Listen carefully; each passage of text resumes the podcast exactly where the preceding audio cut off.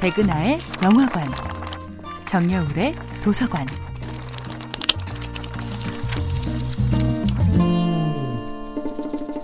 안녕하세요. 여러분과 아름답고 풍요로운 책 이야기를 나누고 있는 작가 정여울입니다. 이번 주에 만나보고 있는 작품은 루이저 메이 올콧의 작은 아씨들입니다.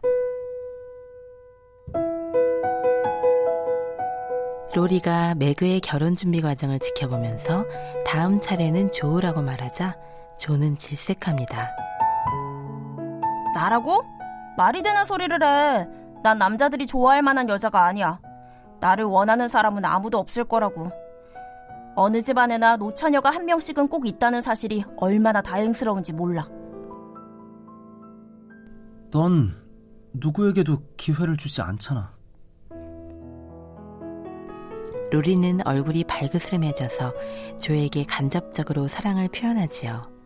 하지만 조는 여전히 눈치가 없습니다. 이런 선머슴 같은 모습조차 사랑스러운 것이 조의 진정한 매력이지요. 조의 어린 시절 꿈은 남자처럼 성공하고 남자처럼 전쟁에 나가서 싸우고 남자처럼 한 번 거침없이 살아보는 것이었습니다. 난 숙녀가 되어 긴 치마를 입고 새침하게 굴어야 한다는 생각만으로도 진저리가 나.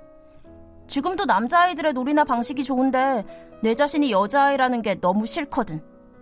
특히 지금은 나도 아빠랑 같이 나가서 싸우고 싶어 죽겠는데 여자애라서 집에서 노파처럼 뜨개질이나 할 수밖에 없잖아. 정말 실망이야. 미국 페미니즘의 데모라고 불리는 작가 루이자 메이 올컷의 자전적 이야기로 알려진 작은 아씨들은 단순히 네 자매의 요절복통 성장담이 아닙니다. 올컷의 부모는 헨리 데이비드 소로를 비롯한 다양한 사상가들이 심취했던 급진적 사회운동의 흐름에 참여하고 있었습니다. 하지만 아버지의 이상주의적 공동체 운동은 가장으로서의 책임을 다하는 것과는 거리가 멀었지요. 올컷가의 살림은 외가의 도움과 어머니의 노동으로 힘겹게 꾸려졌습니다. 루이자 메이 올컷의 어머니 에바는 프랑스어와 라틴어 등 외국어에 능통했습니다.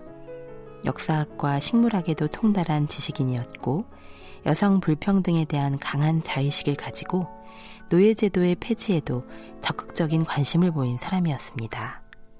작은 아씨들에는 남성 중심의 사회에서 자신이 진정으로 원하는 것을 쟁취하기 위해 한 발 한 발 다가가는 여성들의 모습이 아름답고 따스하게 그려져 있습니다.